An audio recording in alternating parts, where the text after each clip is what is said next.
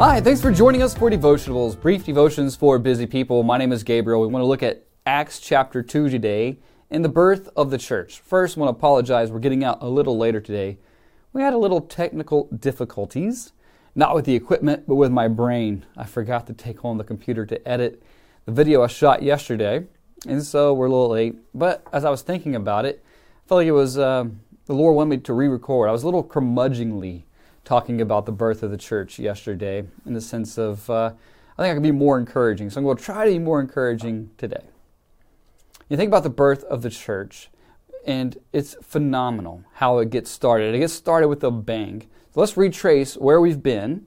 You know, we were looking at Jesus' final week, and it culminates obviously in the resurrection. And we saw the, the proofs and the appearances that Jesus did. He appeared for 40 days.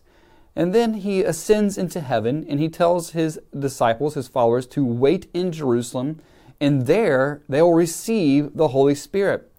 So at the day of Pentecost, about 50 days following the feast and, and the events of the resurrection, Jesus sends the Holy Spirit.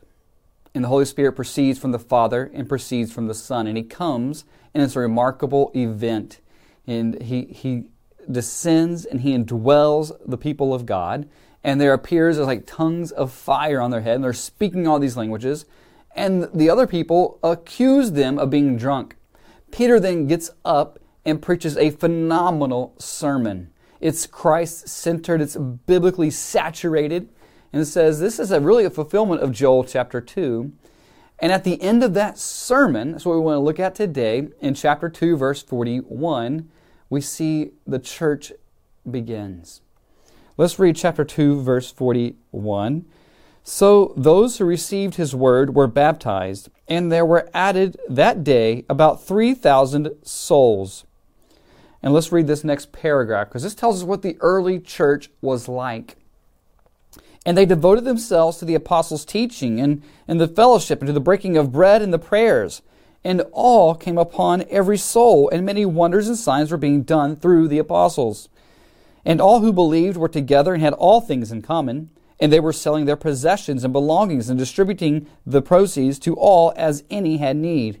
And day by day, attending the temple together and breaking bread in their homes, they received their food with glad and generous hearts, praising God and having favor with all people. And the Lord added to their number day by day those who were being saved.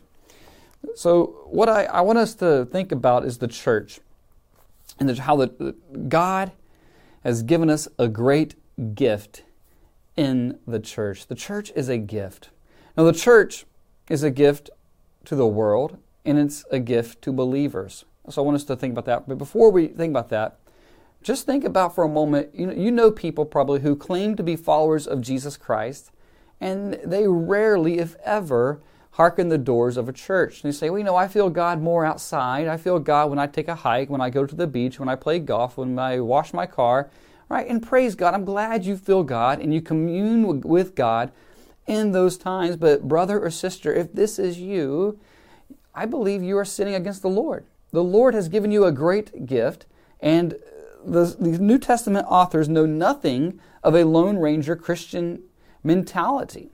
The expectation from the very beginning, the origins of the church, is that we would come together, that we would devote ourselves to hearing of the teaching and the preaching of the Word of God, that we would respond in heartfelt, joyous worship to the King, that we would encourage one another. And notice that word one another. You know, in the New Testament, there are these commands, 59, 59 times one another phrase is used that we are to encourage one another. We are to, to bear one another's burdens, right? You can't live that out on a hike by yourself with God, right? You are called to come together.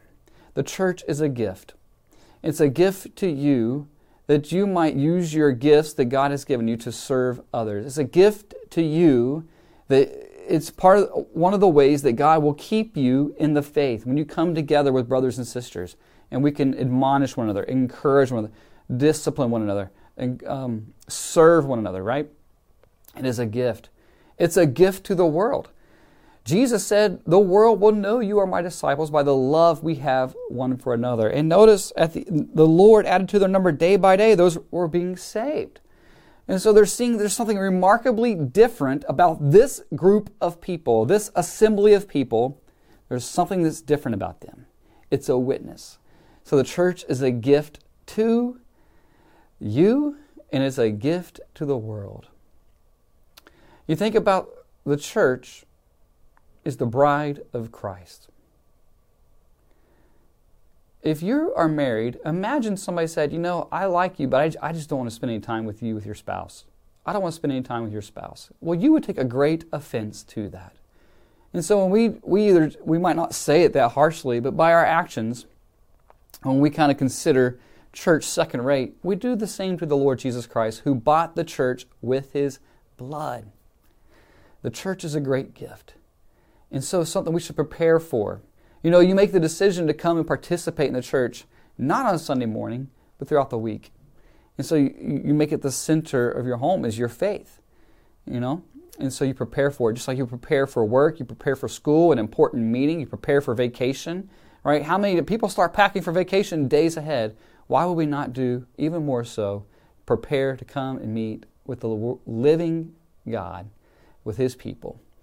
I want to I want to finish by reading this paragraph from this book here, Love Your Church, is by Tony Merida. We've been studying it together in our discipleship groups here at Ninth and O. He says this, and it's actually dangerous for you not to assemble regularly. The corporate assembly is one of the most ways God sustains and blesses his people for long term obedience. Think discipleship. I sometimes meet a Christian who gathers weekly and is not thriving in their faith, but I have yet to meet a Christian who does not join the gathering who is. So let's spend the rest of this chapter. Well, we don't have to read that, right? You get the point. The church is God's gift to you and to the world. I hope you'll participate and engage and love the church because you love Jesus.